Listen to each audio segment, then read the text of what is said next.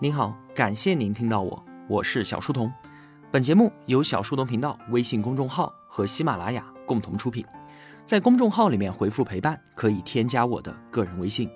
我们正在解读《苏东坡传》，作者林语堂。节目当中的部分内容呢，还来自于康震讲苏东坡、熊毅说苏轼以及朱刚教授的《苏轼诗讲》。上期节目啊，我们说到了《三咏赤壁》一词两赋当中的前后赤壁赋，而这一首词《念奴娇·赤壁怀古》可要比两赋出名太多了，也是我们初中课本当中要求全文背诵的。之前我们说过啊，江城子密州出猎，老夫聊发少年狂，词开豪放一派。苏东坡呢，将宋词从花前月下引向了苍茫辽阔。那么这一首《赤壁怀古》就是他的豪放词的标杆之作。至于那个娇滴滴的词牌名《念奴娇》，在苏轼的手上啊，已经和书写的内容没有任何的关系了。有一次呢，苏东坡问他的朋友说：“我的词作和柳永相比如何呢？”柳永是当时宋词的标杆，婉约词是词坛创作的主流。这位朋友说：“啊，这怎么能比呢？”柳永的词需要一个年方二八的娇羞少女，拿着红檀木牙板，打着节拍清唱“杨柳岸，晓风残月”；而您的词作呢，必须要让关西大汉抱着铁琵琶伴奏，用大铁板打着拍子高喊“大江东去”。东坡听完啊，拍着巴掌哈哈大笑。《赤壁怀古》这首最著名的豪放词，它是什么时候创作的？其实啊，我们是不得而知的。那为了方便整理，历代学者就直接把它和前后《赤壁赋》一同归在了一零八二年，并称为《三咏赤壁》。劈头第一句“大江东去，浪淘尽，千古风流人物”，这很像《赤壁赋》当中的水月禅变，用大江的亘古不变来反衬人生的转瞬即逝，而千古豪杰他们所留下的英名，却又和这长江一样的永恒。故垒西边，人道是三国周郎赤壁，在山崖的西面，就是传说当中的三国周瑜大战曹操的赤壁。苏东坡呢，他知道黄州赤壁不是当年的古战场，但管他呢，人道是直接就把责任推给了别人。传说中是，那就是了呗。眼前是惊心动魄的壮美，乱石穿空，惊涛拍岸，卷起千堆雪，不禁令人豪情感慨。江山如画。一时多少豪杰，这锦绣的河山孕育了多少的英雄豪杰，可最后呢，也被这无情的时光全部带走了。遥想公瑾当年，小乔出嫁了，雄姿英发，羽扇纶巾，谈笑间，樯橹灰飞烟灭。赤壁之战发生在公元二零八年。当时周瑜三十四岁，鲁肃三十七岁，诸葛亮二十八岁，孙权只有二十七岁，一代英才击败了五十四岁的曹操，一改天下大势。在这两句词当中啊，苏东坡那可是一再的信马由缰。首先，周瑜迎娶小乔，那可是十年之前的事情啊。当时周瑜只有二十四岁，担任建威中郎将，所以呢，吴中皆呼为周郎。赤壁大战的时候啊，周瑜已经三十四岁了，他们两个已经是十年的老夫老妻，孩子一堆，哪里是什么小乔出嫁？其次呢，羽扇纶巾，这明显就是诸葛亮的打扮嘛。周瑜他是全军统帅，肯定是身着军装。再有，赤壁大战关乎国运生死，相当之惨烈，绝不是谈笑间吃着火锅唱着歌就能击退曹操大军的。但是苏东坡他不管这些，在他的心目当中，英雄豪杰就当如此。少年英才，风流倜傥，新婚燕尔，举重若轻，谈笑间举手之劳，就令樯橹灰飞烟灭。这就是他眼中的历史啊！如画的江山，奔腾的江水，多情的美人，盖世的英雄，还有这千古的功业。那反观自己呢？自诩满腹才华，却没有办法建功立业。如今啊，半生蹉跎，困于黄州，只能突发感慨呀。因此，故国神游，多情应笑我早生华发。一番神游之后，原来啊，是我自己太过多情了，才早早的生出了白发。人间如梦，一尊还酹江月。美丽的小乔，英雄的周瑜，而今安在在？人生啊，一场大梦罢了。而我自己的人生又何尝不是一场梦呢？于是就把酒洒在了地上。他是要进小桥、进周瑜，还是进如梦的人生，又或是进这瞬息万变又亘古不变的长江呢？我们啊，不得而知。赤壁怀古，它是一声宏伟的叹息，一次穿越历史的遨游。不管是上阙惊心动魄的美丽，还是下阙潇洒多情的感伤，都是一种深情的执着、眷恋与向往。这首词啊，它很像《赤壁赋》，以短暂的人生和永恒的江月相对照，但是结论和情绪呢，又没有《赤壁赋》那样的旷达洒脱。大话中国艺术史的作者易公子。他将三咏赤壁总结为苏东坡的三重人生境界。第一重境界呢，就在赤壁怀古当中，他还没有完全从劫难的阴影当中解脱出来。大江东去，故国神游，自嘲多情，看着自己早生的白发，感叹虚度了光阴。罢了，人生如梦，自我宽慰。第二重境界呢，在前赤壁赋当中。苏东坡他不再感叹五生之须臾，现长江之无穷，而是体悟到何须强求不变呢？只要这江水无穷，天地长存，清风有声，明月有色，那就打开自己的身心，尽情的去享受，将无限的自然都用来充盈自己有限的生命。第三重境界在后赤壁赋。当一个人陷入逆境的时候啊，一开始会宽慰自己人生如梦，然后上一个台阶就是豁达超脱，告诉自己好好的去享受这个梦境。而更高的境界呢，就是看到了人生当中的风雨，看见了道士和仙鹤，也意识到这是一场梦。然后呢，超然于外，看到梦中行走的自己，也看到大梦醒来一切消弭的样子，明白这一切的风雨阴晴，仙鹤道士。都不过是虚相，悟到了所见之相皆为虚妄。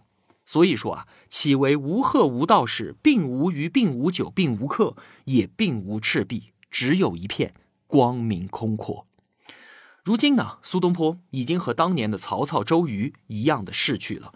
但是苏东坡他那和光同尘、与宇宙同在的心量，帮我们打开了人生的尺度，在身处逆境的时候，有机会和他站在一块儿，见自己，见天地，见人生。随着三咏赤壁的流传啊，一个关于苏东坡的谣言也迅速的蔓延开来。有一段时间呢，他的右眼发炎肿痛的厉害。于是就闭门谢客，在家静养，大概一个多月的时间都没出门。大家就开始猜测啊，说苏东坡一定是重病缠身了。然后呢，就越传越离奇，说他早就病死了。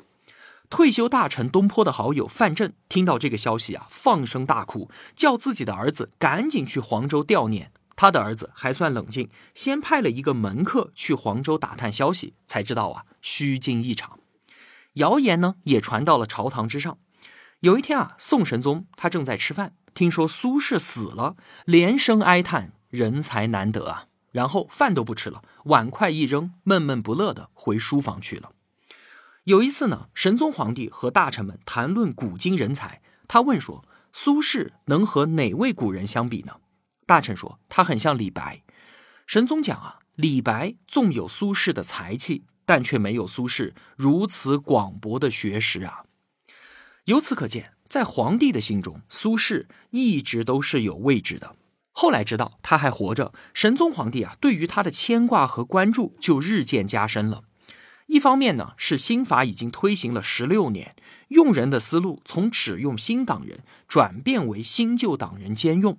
而且，苏轼尽管此前出言不逊，抨击朝政，但是经过了这几年的反省，重新启用，应该能和自己保持某种默契与协调。另一方面呢，苏轼他不像是旧党领袖司马光，启用他不会引发政坛的地震，还能给旧党释放出善意的信号。那基于以上种种考虑啊，一零八四年的元月，宋神宗亲笔手诏，让苏轼挪挪地方，安置在京城开封的远郊区汝州。虽然啊还是没有行政权力，但是召回到身边，这就相当于皇帝明确表示即将要启用他了。如果说啊，我们能够穿越回去的话，一定想劝住苏东坡，说你就留在有东坡雪堂和赤壁的黄州吧，也无风雨也无晴的日子难道不好吗？就这样江海寄余生吧，不要再回到那个身不由己的政治漩涡当中去了。但是呢，苏东坡他还是有建一世之功的心愿的，最终选择北上，等待皇帝的诏命，回朝为官。而经此一别啊，从今往后，他再也没能回到黄州了。苏东坡的小儿子也死在了北归的路上。他一共呢有四个儿子，大儿子苏迈就是乌台诗案送了条鱼进去，闹了个乌龙，把他爸吓得半死的那个，是第一任妻子王弗所生。王弗和苏东坡啊两个人情投意合，相伴十年。可惜呢，王弗年纪轻轻就撒手人寰，之后便有了十年生死两茫茫的悲怆。老二叫做苏代，老三叫做苏过，都是第二任妻子王润之所生。王弗死后没多久啊，父亲苏洵也就病逝了，守丧期满，东坡续弦。王润之是王弗的堂妹，温柔贤惠，对于苏迈啊，那也是视如己出。《后赤壁赋》里面说，东坡一行人回家找酒，说：“我有斗酒，藏之久矣，以待子不时之需。”的苏夫人就是王润之，足见呢她对于丈夫的体贴和了解。在乌台诗案当中，丈夫锒铛入狱，生死未卜，一把火烧掉了苏轼诗文手稿的，也是她。最后一个小儿子苏顿是朝云生的。当年啊，东坡在杭州任通判的时候，夫人王润之就怜悯朝云的身世可怜，买下来作为侍女。八年之后呢，苏东坡纳为妾。朝云啊，聪明伶俐，能歌善舞，而且对于苏东坡不离不弃。晚年流放，始终相伴左右的都是朝云，所以呢，很多人都特别的喜欢他。在黄州，朝云为苏东坡生下了小儿子苏顿。遁就是隐藏、掩其锋芒的意思，就和老父亲苏洵给他起的苏轼异曲同工。我想啊，四十六岁的苏东坡当时一定能够深深的明白老父亲当年的良苦用心。苏顿满月的时候呢，东坡写下了一首喜儿诗：“人皆养子望聪明，我辈聪明误一生。唯愿孩儿愚且鲁，无灾无难到公卿。”苏东坡聪明吗？那当然，北宋开国百年第一的旷世奇才，但是自己的一生也却被聪明所误啊！痛定思痛，他只希望自己的孩子笨笨的，无灾无难，一生顺遂。但是啊，祝福和期许还是要有的，最好能够当上大官，做到公卿。只可惜啊，这些愿望全部都落空了。他们一家人北归的时候啊，正是暑夏之际。又走的水路酷热难耐，不到一岁的小儿子在船中不幸夭折。东坡抱着死去的孩子到岸上去埋葬，回来的时候两手空空，不禁哭泣。而朝云呢，他的悲痛就更是可想而知了。在船里面看到孩子留下的小衣服，泪如雨下呀。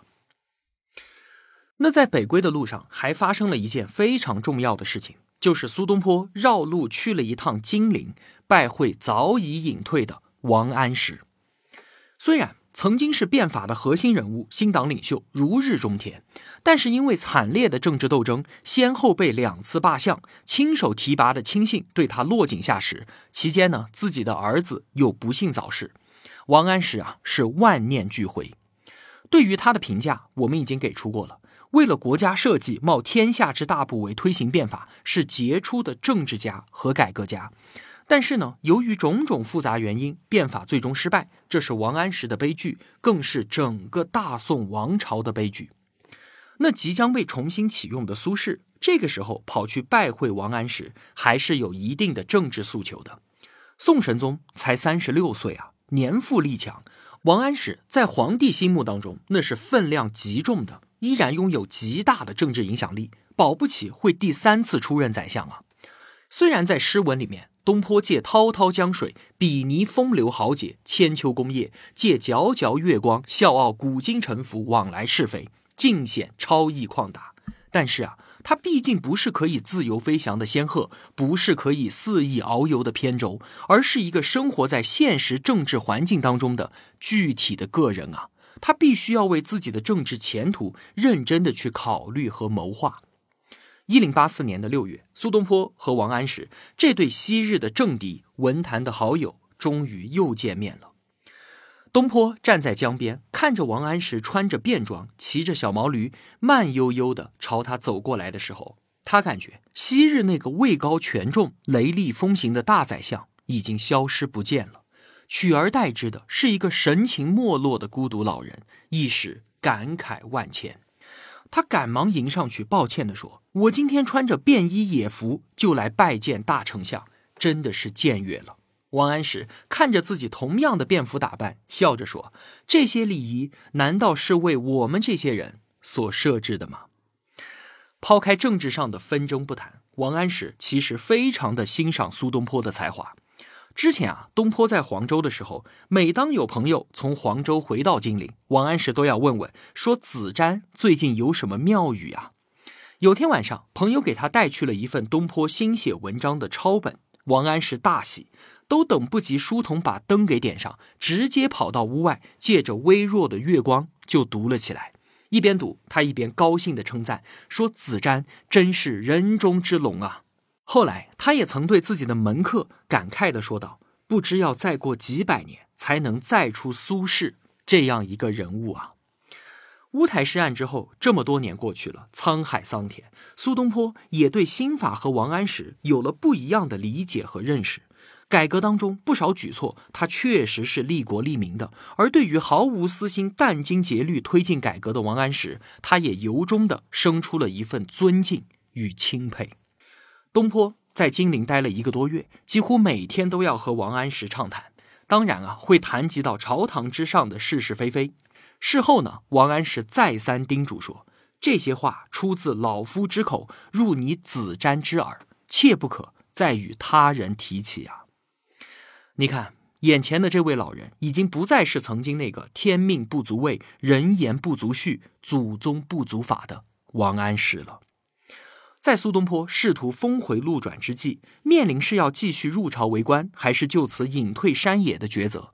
经历了仕途坎坷、世事险恶与家庭变故的王安石，已经对于政治心灰意冷了。他反复的劝诫苏东坡说：“你干脆就在金陵置办田产，就此安家，比邻而居，我们一起啊过平静日子吧。”后来，苏东坡也在诗中写道：“骑驴渺渺入荒坡，想见先生。”未病时，劝我事求三亩宅，从公已决，十年迟。他们两个人之间过去的恩怨纠葛，并非是为一己之私，而是为了国家天下的公利。作为同时代的文学大家，他们不仅不存在私人恩怨，更是难得的知音啊！这一次的会面，那真是相逢一笑泯恩仇。没过多久，风云突变。一零八五年三月五号，三十六岁的神宗皇帝突然驾崩了，年仅八岁的宋哲宗继位，改国号为元佑。北宋王朝进入了一个全新的，但是更加动荡的时代。皇帝年龄太小，没有办法亲政，于是呢，他的祖母神宗的母亲英宗的老婆高太后垂帘听政。神宗变法的时候啊，高太后就强烈反对。如今呢，高太后母改子正，否定了神宗的变法路线，把当时已经六十六岁、隐退了十五年之久的司马光重新请出山，任命为宰相，主持国政。这一次重大的国家路线变更，史称元佑更化，意思就是说啊，神宗元丰年间新法的很多弊病，现在呢要用仁宗嘉佑时期的政策来补救。司马光一上台啊，把新党人尽数贬斥，旧党人被提拔任用，重新占据了朝政。苏东坡呢，也就在这样的政治形势之下青云直上。一零八五年，苏东坡四十八岁，三月五号，神宗驾崩，小皇帝继位，高太后摄政。两个月之后，五月六号，他就被任命为登州知州，官阶七品。他去到登州，刚刚上任，屁股都还没有坐热呢。九月十八号就被任命为礼部郎中，官阶六品。东坡又马不停蹄地赶回到京城，刚到京城，十二月十八号又被任命为起居舍人，随从皇帝左右。翻过年去，三月十四号，中书舍人，官阶四品。九月十二号，升为翰林学士，正三品，兼经研侍读，就是小皇帝的老师。你看。短短十七个月的时间，苏东坡就从一个偏远之地的饭官，一路青云直上到三品大员，成为了直接参与国事的核心元佑大臣，距离位极人臣出任宰相也只有一步之遥啊！火箭般的升迁速度，换作是任何一个人都会感到头晕目眩、忘乎所以的。但是在经历了少年成名、主政一方、乌台诗案、获罪贬谪，再加上黄州四年的深刻反省之后，这时的苏东坡已经足够的成熟了。对于他自己有清醒的认识，对于荣辱也能够冷静的看待，而对于元佑更化、对于新法，他都有自己的看法和行事原则。司马光回朝之后，与高太后达成了共识。当务之急就是要拨乱反正，全面恢复到宋仁宗时期。于是呢，新法被一条条的废除，哪怕此前运行良好的法令也是一样的。比方说免役法，之前啊，老百姓不仅要拿钱给国家交赋税，还要出力去服劳役，百姓没有办法安心务农。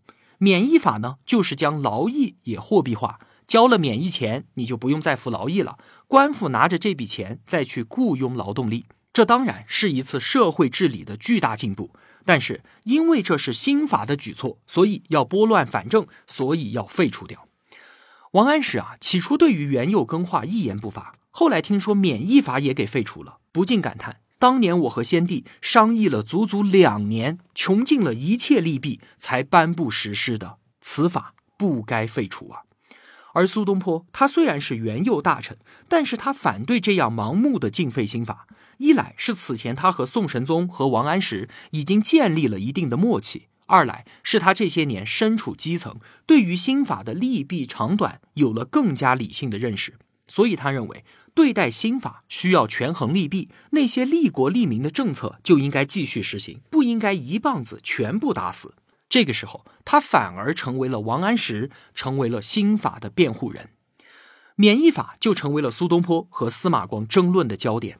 司马光的顽固程度啊，比起当年的王安石有过之而无不及。他对于新法的成见太深了，任由苏东坡好说歹说，他根本就不为所动。朝中的其他大臣呢，都见风使舵，默不作声，就只有他苏东坡非要直抒己见。而这就是苏东坡。当年王安石在位的时候，他反对王安石；现在司马光上来了，他又跳起来和司马光唱反调。有一次，他在家里面摸着自己的大肚子，问家人说：“你们觉得这里面都有些什么？”有人说是才华，有人说是文章，东坡都摇摇头。只有朝云说：“你呀，就是满肚子的不合时宜。”东坡大笑：“知我者，朝云啊。”苏东坡的这种不合时宜唱反调，让自己的处境非常尴尬，与上司合不来，与同事也谈不拢。这并非是他不会处理人际关系，而是他为官做事都秉持实事求是的精神。而绝大多数的官员呢，并不在意什么真理、什么事实，他们只在乎明哲保身、升官发财。所以苏东坡才会显得如此的不合时宜。司马光这样一位忠厚长者，也在与苏东坡的一次次争执当中怒不可遏，甚至啊，直接想把他给撵出京城。就在两个人的矛盾愈演愈烈的时候啊，司马光积劳成疾，一病不起，上任才一年多就死在了任上。死前还哀叹道：“新法未除，我死不瞑目啊！”而司马光一生的政敌王安石，四个月前刚刚去世。司马光的离去不仅没有解除苏东坡的危机，反而让他的处境更加的严峻了。具体是怎么回事呢？元佑更化之后，著名的洛蜀党争又是怎么回事呢？为什么君子之间也会发生剧烈的争斗呢？我们下期节目啊，再接着聊。我的付费专辑《转述置身事内》已经上线了。想要读懂中国经济，必须要先读懂中国政府。读完这本书，你会深刻理解中国三十多年来经济变迁的背后逻辑，进而能够理解身边正在发生的事情。它能帮助我们寻觅到一些机会，争取啊改善一下自己的生活。通过音频下方的海报二维码可以优惠购买，用购买的微信账号登录喜马拉雅收听。感谢支持，我是小书童，我在小书童频道与您不见不散。